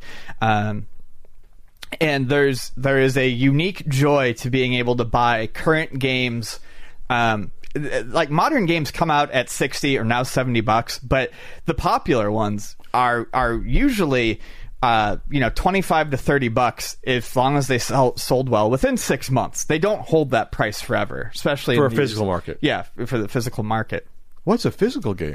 um, so yeah, it's a lot of fun to be able to get pick up that new system to you and then go ape shit on the used game rack. And um, I, that's when I buy a new system. That's when I oftentimes will buy games that I might not have uh, considered purchasing at any other previous time because I'm like I'm saving so much money on this. I'm just going to start picking stuff up so I can have a small library to start with. And yeah, it's a, it's a lot of fun. Um, you know, you get three or four games for the price of one. Uh, so, um, and then to, to, further that, um, I have seen customers. I think some of my customers have the most fun when they pick up a system that they've never owned and it's like a generation or two behind. Um, I've had regular customers uh, during this pandemic pick up uh, Xbox 360s because they've never had them, and I mean, games are three to five dollars a piece. I mean, they're just they're worthless. So, I mean, people are just buying everything and trying everything and they just keep coming in and like they'll trade that game back to me and I'll give them 2 bucks in credit or 250 in credit for it and they'll buy more games It's like and- you're renting them. yeah, th- that's kind of what it is. I mean, like at that rental. at that price, it is. It's like having all of these insanely good rentals um, at your abil- uh, at at your at your fingertips. Um, I've never owned an original Xbox, and there are That's games- like the one thing I haven't owned either. and there are games for it that I want to play, and I've almost been putting off buying an original Xbox because, uh, and I was thinking of this when this question came up. I will probably have the same amount of fun. There is there is some exclusive stuff. It, it doesn't have to be good stuff, but there's just stuff on there that I've never played and never experienced. Yeah. And you know, uh, it would probably be fun to take an original Xbox home from work and a stack of games Yeah. for a couple weeks and just blow through them. it's a new- new frontier. So yeah, I, I- I think there's there's uh, you know a huge benefit to being patient on it, and uh, like we mentioned earlier, hey, this is your hobby. If you've planned for it and you've got the money, it's okay to be current on it. I personally don't see the point right now in going out and buying a PlayStation 5 or an Xbox One, but if you do, good for you. Um, that said, I know that in a year's time, when I finally get a PlayStation 5, I'm going to have a lot of fun taking advantage of all the cheap used stuff that you people have already bought and played through. What do you mean, you people? um, when I see this, I think about um, the type of people that play games, and I go back to like if you are the person that was playing all these games brand new when they come came out, then you are what Ian and I, you know, not sarcastically, but you know, affectionately call you're the gamer. Like you got to buy these things right when they come out. You have that lifestyle to be able to play all these games when they come out. Like that's that's what that's That's what you do. that's what you do. It's not just your hobby. It might be your lifestyle. If that's if, if you that's what you have because a lot of these games take like seventy hours to beat these games when they come out, or fifty hours, or forty hours. Like that's just a lot of time. Not that you can't do anything else, but it makes it tougher to do something else besides that. And a lot of people aren't like that. A lot of people will will buy a console. You know, they'll buy a console and they'll buy like that. You know, the heavy hitter here and there. But they don't have time to, to have like six, seven games at once going on. So they're going to have to come back later on uh, to some of these games. Uh, when I t- when I looked at this though, um, I thought about retro gaming. Is obviously is is this? You're a patient gamer. You didn't know about this stuff when it came out because you're talking about errors when. God, what, was- what, we talked this one time about what, when, when we thought there was the most different number of systems on the market, probably the mid '90s. Mid-90s, you got 10, the- 10 different fucking consoles or systems. You've out. got the Genesis, the Super Nintendo, the 3DO, the Jaguar, the Sega CD, and those add-ons, if you want to call it Game Boy. CDI, Game Boy, Game Gear. Uh, at the tail end of the 90s, you had the Neo Geo Jaguar. Pocket. I said, yeah, I said Jaguar. Uh, Sega CD, if you want to count it, thirty-two. Yep. You had more than ten platforms. So we look at that. I don't know if Lynx was still kicking around in the mid '90s. Probably not. Um, no, I feel like it was probably done by. Back then, you, you wonder why uh, only a couple of companies survived. You know, out of all the because it, there's there's there's only so much gaming that the, the, that the marketplace needs, right? There just there just is. You, to segment it out that many ways doesn't make any sense. So we, Well, we, we, yeah, we finally learned what the, the, the critical number of consoles is that people can actually care Three. about at any one given time. it's three, and even that's like well, two of those are crossing over say three, and that's with one of them being a it. different market, and then two being very similar. Yeah. Um, that's all. Then you have the smartphone market, which is different, and PC blends a little bit. But um, so you have to be uh, not just patient; it's discovery because there's just too many things to learn about. But even with modern consoles, there's too many things to learn about because now you have indie games that are it's a whole thing in and of itself, right? An indie, game come out, and if you're a person not, I'm thinking of the person that is not always like me, you and I, or video games. We know about what news is coming and current. You know, you will yell at me because I don't know enough about modern games, but at least I know what's out there, kind of. A lot of people don't follow everything tooth and nail, even if they buy a console. They may not be always on social media, always know what's coming up. It's got to be fed to them somehow that this stuff is happening. So, in that respect, they may not know that like some indie darling comes out and is a hit. They may not know about it. Maybe they discover that three years later, four years later, someone tells about them. There's just no way of, of keeping track of all these things. So it's a necessity to be a patient gamer. I, I, even if you think you're playing everything that's coming out brand new, you're going to things, things are going to fall through the cracks. There's just too many games. There's more games being made now probably than ever before. With indie games, there's just everyone's making games. Everyone Yeah. is games come out that are great and then you know no one discovers them on steam or on you know on the eShop i mean that's just the way it is um, so discovery is impossible for a lot of these games. Um, obviously it's it's cheaper to wait obviously in general. Um, but yes there is cons. You don't you're not like said, you're not you're not with with the here and now about oh this came out everyone's enjoying animal crossing i gotta get in with that community. If you wait a year or two it'll still be fun. It won't be as fun uh, that's you're, you're missing out on, on these special events or everyone discovering things at the same time there's there's less that's new to you Yeah, I mean, I think one of my uh, great examples of that for me is um, Portal. I got to Portal. oh Yeah, I got to Portal later than everyone else did, and uh, it was great because I got it for like five bucks and played through it and loved it. But when I played it, and this was before Portal Two even came out, so I'm not talking like super recently, but it was well after the game came out. Uh, there is a bummer. Like I get real excited about. It. I'm like, whoa, this game is fucking. This does great stuff with narrative. Like this is a really interesting game, and everyone's like, yes, yeah thanks we, know. yeah we know. the cake and stuff Yeah, you, you you don't get to have that same discovery as everyone else. Yeah, that's the thing. But I think I think most people probably don't. If you cared about that much, you would have played it already, though, right?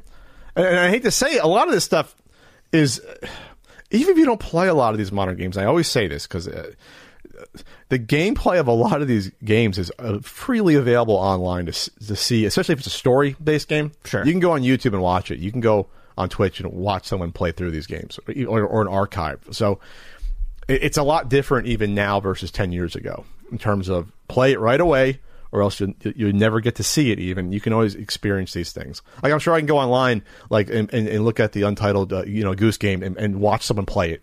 It won't be the same as me playing it but i can at least watch someone oh it's fun. Look at that. That's what everyone's talking about there. Right, anything else to add? Uh, No, yeah that was, that was that was educational. Just that. we were patient. All right, let's go to the voice messages first, and we'll see if we'll get to the to the Q and A here. All right, so Ian, you can you can leave us audience, the audience, you guys out there that, hopefully like us, or, or at least h- you hate to watch us out there.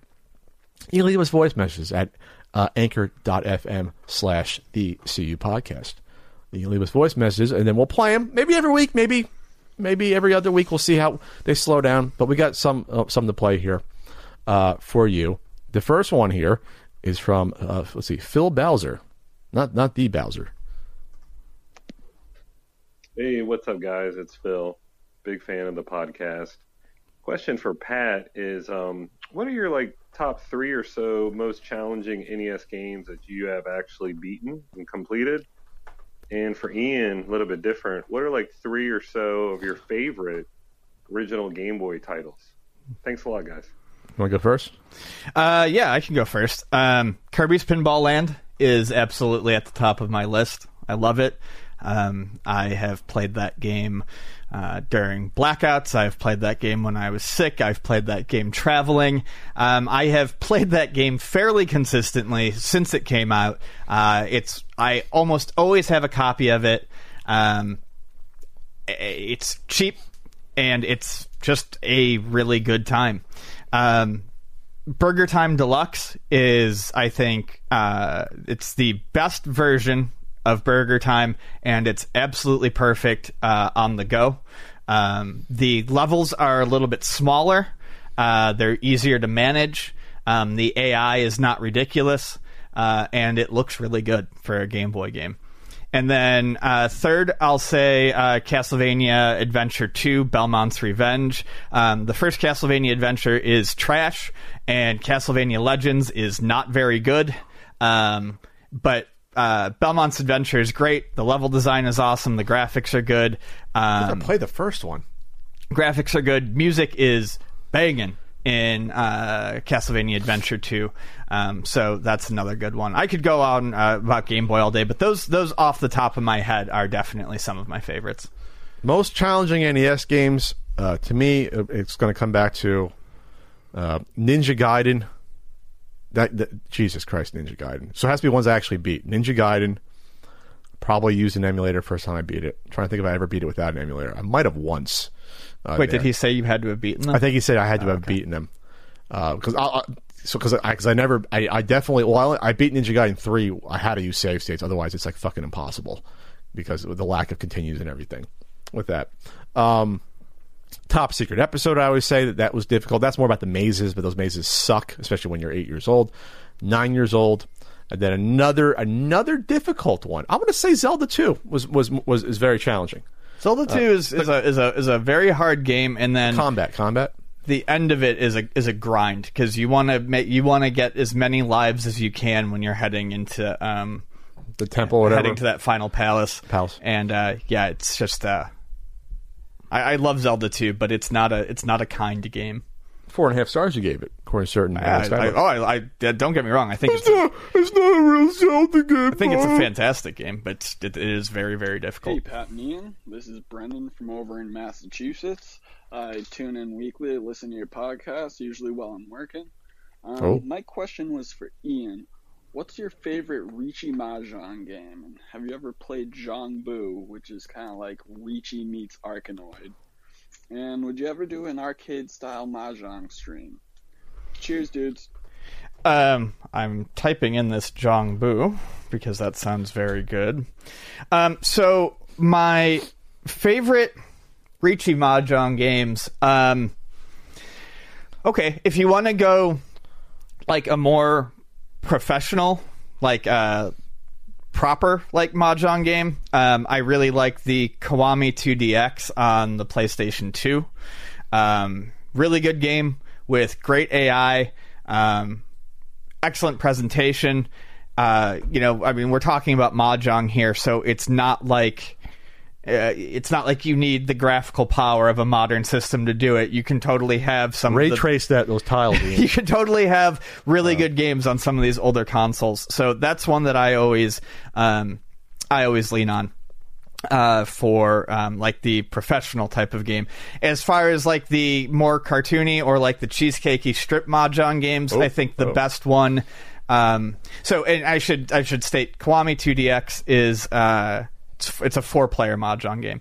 Um, I really like the uh, um, Super Real Mahjong is a series um, that's on the PC Engine. It's on Japanese PCs. That's more of like a strip mahjong game, and it's one on one, what they sometimes call battle mahjong.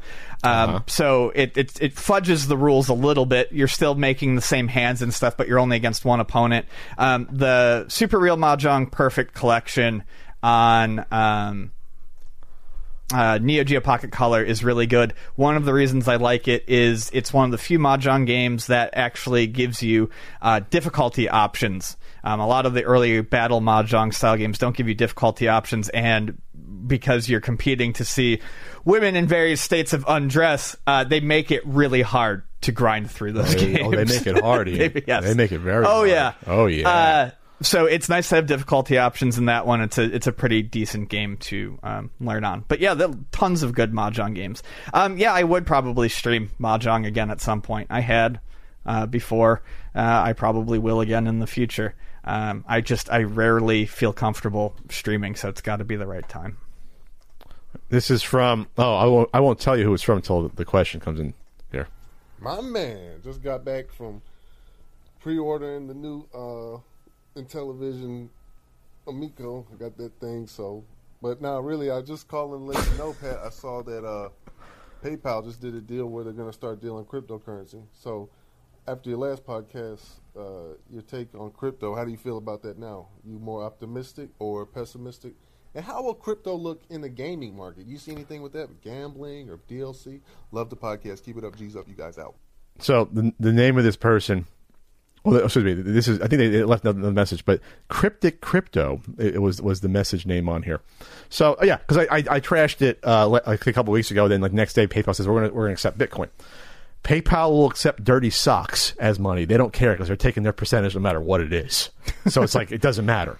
You know, they'll, they'll accept whatever there. Um, it's not it's not them saying, "Oh, we think this is going to be stable or take off." It's like we know that people are going to be trading this form of currency. We're going to take our whatever three percent. That's yeah, what it is. I don't. It, it's it's it's them saying we've gotten to the point where we can ensure that we get our money from this, so that's okay. But sure, I, I would not. I would not take that as a necessarily as a, a sign of uh, it's acceptance. Not, it's, it's, not an endorsement. No, yeah, exactly. It's not, endor- it's not an endorsement. Like, I, yeah, I would take crypto uh, through through my my webs like my like, like my web store has uh, like Amazon payments, PayPal. Like a, there's a few others you can sign up for uh, for there. Yeah, I, will take it if I'm guaranteed that rate of return is not going to change the fucking second the, the, the payment goes through because it's so volatile. Uh, Bitcoin, like that, that's something I, I don't know how they're going to square because every day it bounces around. Uh, so, all right, uh, thanks for the question there. Let's see this one here. How's it going, y'all? This is Nick from Virginia.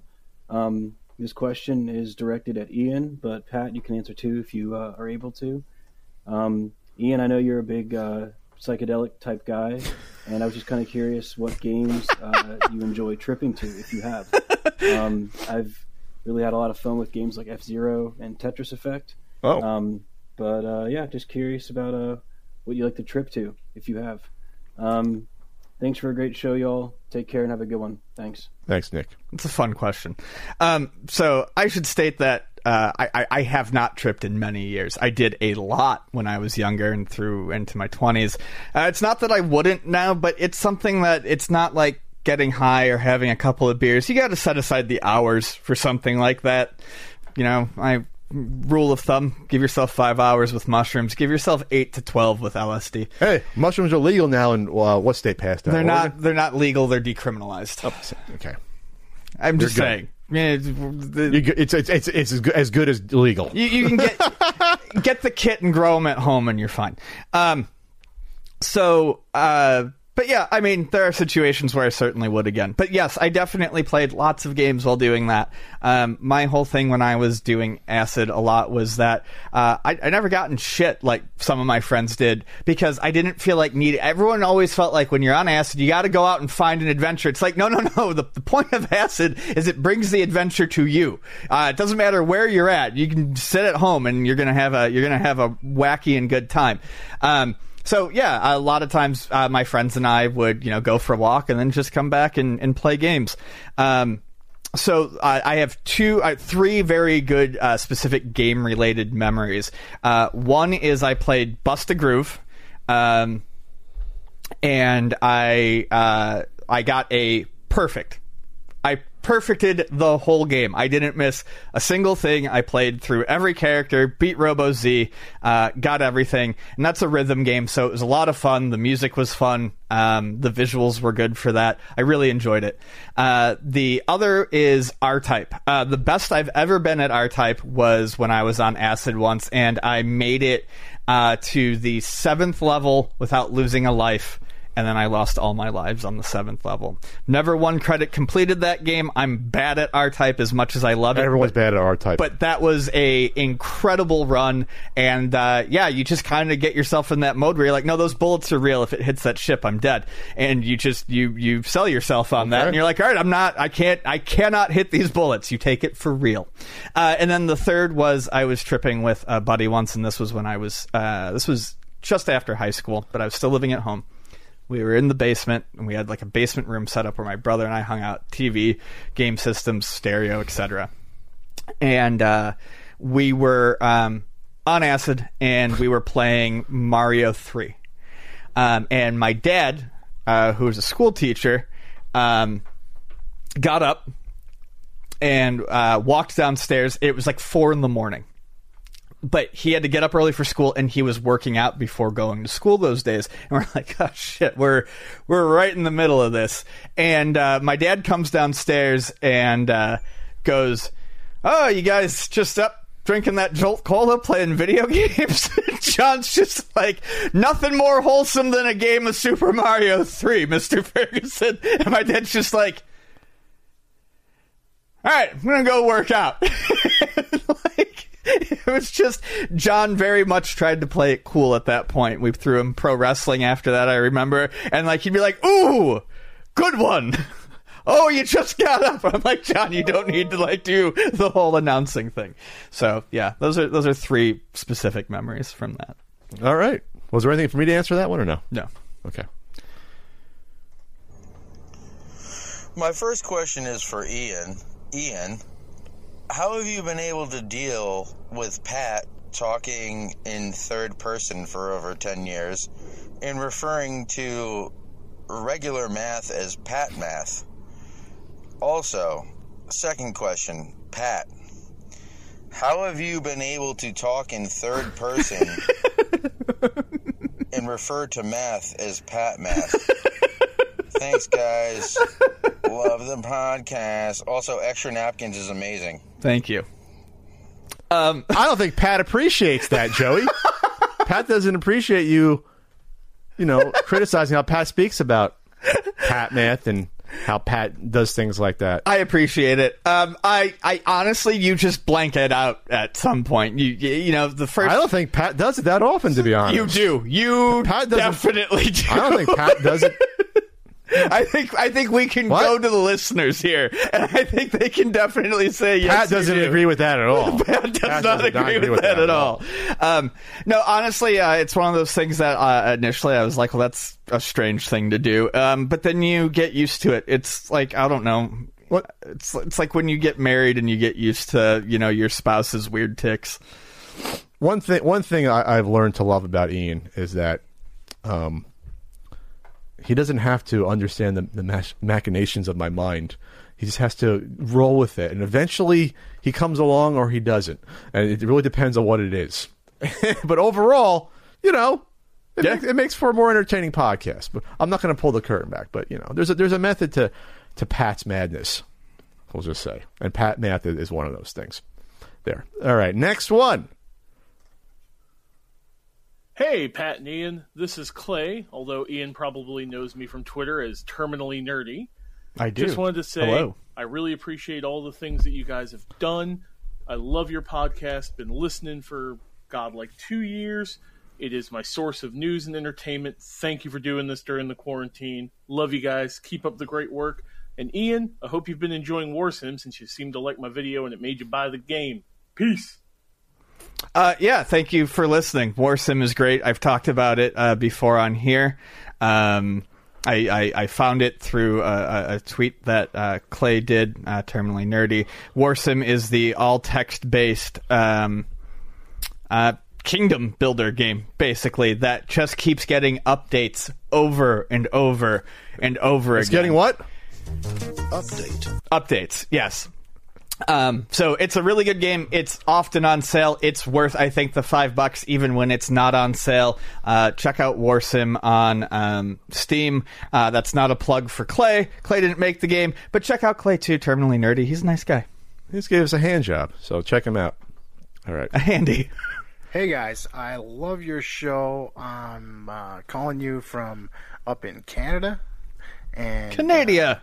I just want to say I've been watching a lot your coverage of the new Amico Intellivision thing. The new, it's not out yet. And I was just watching a different podcast, uh, no offense, uh, with Okay. Victor Lucas and Tommy Tallarico.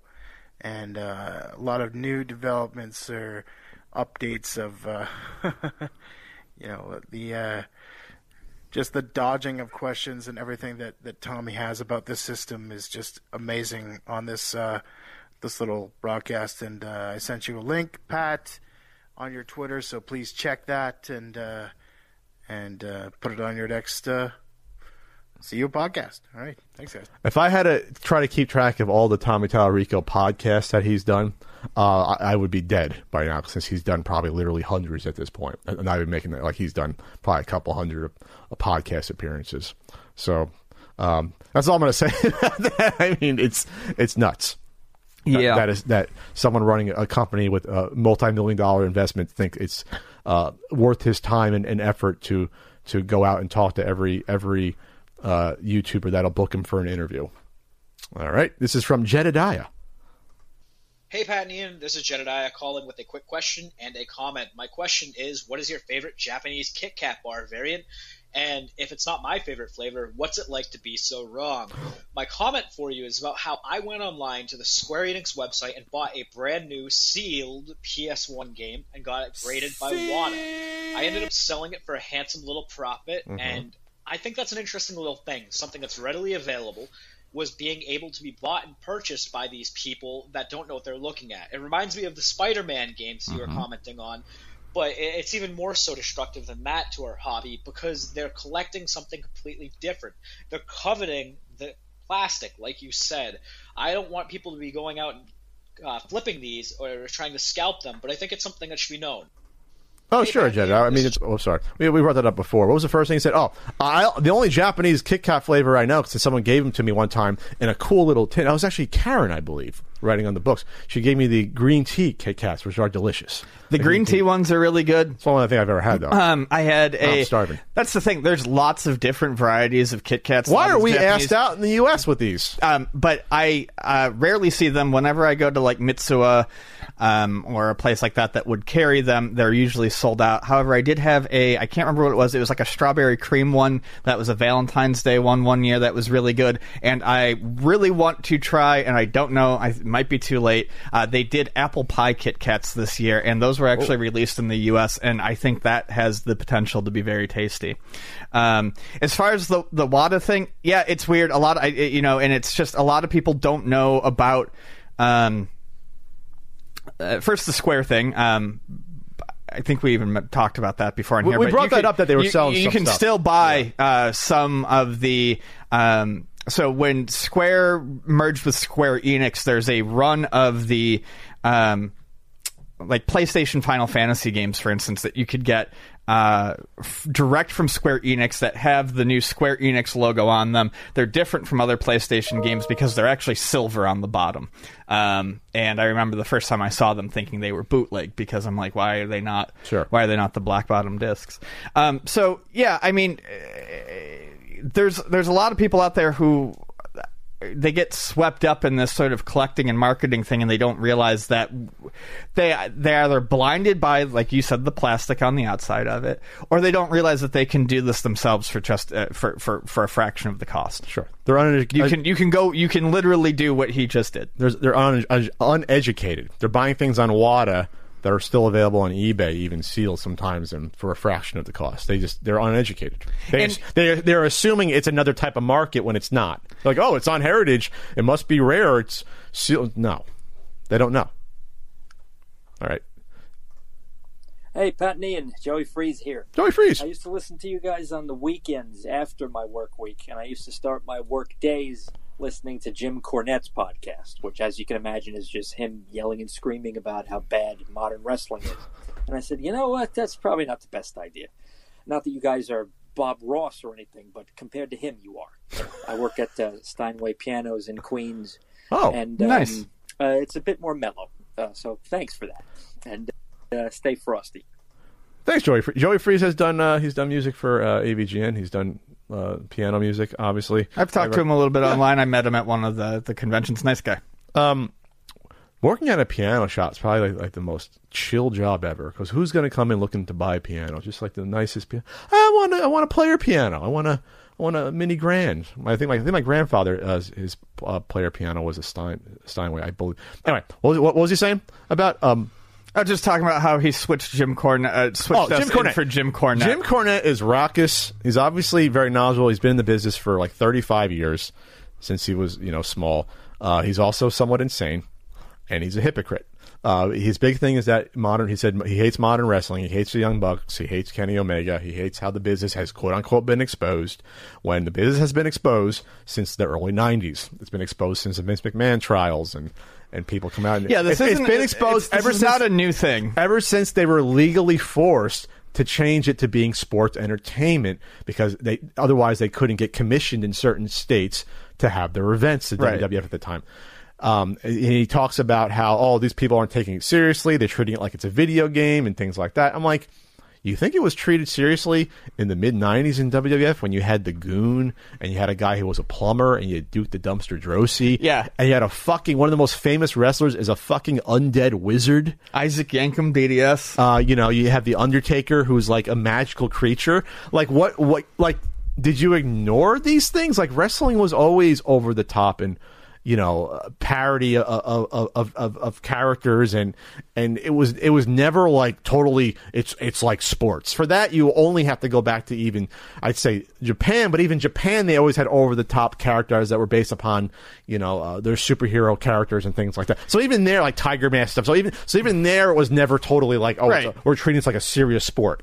That's like that almost never existed No, that is, that is definitely a person who is getting old looking back on the glory days with very, very selective lenses. And in this day and age, I'm and not- there's almost Hey. nothing that drives me crazier than that. I'm not saying there would, there's not a market for treating pro wrestling as a serious sport. In, in Japan, they mostly still do that. That doesn't mean though that would translate to an audience in 2020, this day and age. Sure. With social media and everything, everyone everyone knows that it's entertainment. So I don't know how far you'd go. I they I mean they tried it with the NWA thing, bring it back. They did like the studio thing setting, which is interesting, like how they did like in the 80s. You know, Mhm. sure. So like I'm not saying it, but for a large audience, you can't get away with that anymore. You can't. You just can't. You, you just can't get away. Wrestling audiences are either children or like 40 plus at this point. Like that's because the people that liked it when they were kids. Like it, it's it's it's different now. Like it, it's totally different than how it used to be. Where it's like you know you had the the old women like wanting to stab people with screwdrivers in the 80s, like try to stab Harley Race, you know things like that. I don't think we're ever going to see that again. Where like there'll be almost near riots breaking out because they think it's actually real. And how dare you hit that guy with the with the chair? Right. I don't think we're going to, and probably for the better, we're not going to see that anymore. No, definitely, definitely Right? for the better. Like, that, like that's yeah. People are foaming at the mouth, but you want people to think it's actually real. Like you actually want that again. You really don't want that. No, I don't think you really want that anymore. Time for one more. We'll do one last here. Hey y'all, I just gotta say I love this show. It's always like a highlight of my week listening in to the new episode. And also, Pat, your luscious mane is currently the inspiration for how I'm growing my hair out. Oh. Now, I remember a few weeks ago Ian offhandedly mentioning Ian Ferguson Smash Bros. So I'm curious, what would be your core roster be for both Ian Ferguson Smash Bros. and Pat Contri Smash Bros? I always feel like that should be its own topic. I, feel feel like, like- we should save that for its own topic. I feel like we should save that because I, Um, I have. I, thank you for the question. I have answers for that, uh, but I feel like that is a a a good a good poll topic. We're gonna say. I'm, so, I'm sorry, CJ. That's a great. That, that We will get to that. I'm gonna. We I'm will gonna, get to that. I'm gonna highlight that. Wait, what would our personal Smash Brothers rosters be? Yeah, that could be very. That could be entertaining. Because now, you know, we talked about maybe Ian's as being Namco characters, but that could be entertaining. So, but thanks for, so much for the, uh, the, the the the questions and comments about my hair and complaining about Pat Math. It's, it's been great. um, remember, go to anchor.fm slash the CU podcast if you want to hear us ramble. Or you can subscribe on YouTube as well. There's a link somewhere for that uh, if you want to get some early segments. Or our Patreon is patreon.com slash uh, CU podcast there. All right. You done eating? We're going to keep this other one in, still, or you want to do it? I'm done. You- You're done? I'm done. Uh, An hour 42? Hour 42. That's fine. That's This, nice. this is fun. Yeah. We're only doing we've only been doing five topics, five main topics, the past few weeks. We're getting old. It's been it's been seven seven plus years. Uh, wow. Seven years. Seven years. what are you gonna do the rest of the day? I'm gonna fucking go home and sleep. I'm feeling better, and you you, you were afraid of me being sniffly. I'm, I'm okay yeah, now. no coughing. You're fine. I haven't been coughing. That's why you know I, I say that. I'm not kidding. I've sneezed every day this year, and I'm not sure it's because I've, I've now developed allergies or the environment or my body's just slowly dying. I don't know, but I've sneezed every day this year. I know that because I never used to sneeze every day. I sneeze like once a week, and now it's like, yeah, oh, I, I sneezed yesterday. I sneezed again today, and that's how I've been tracking it. I've literally been tracking like, oh, I've, I've sneezed again. Sneeze diary. Well, like, well, think about it. How often do you actually sneeze? Like you never. I sneeze every day. Oh, I never. Used I always sneeze. I've never sneezed every day. Sneeze all the time. Never, never sneeze every day. You sneeze all the time. Well, that's your that's your system working the stuff out, working out the gunk. Yeah. in there, the filter system, The filter system. the natural filter system. That is, that is uh, Ian Fergus's nostrils and things like that. Okay. You can get that weed whacker though if you want to trim those there. That's all. You get that weed whacker. Maybe I'll go to the dispensary today. that sounds like a. Oh, okay. All right. Goodbye. We're, we're done, everyone. We'll see you in a week. I might have a nice announcement for you all next week about an event. We'll see. Take care.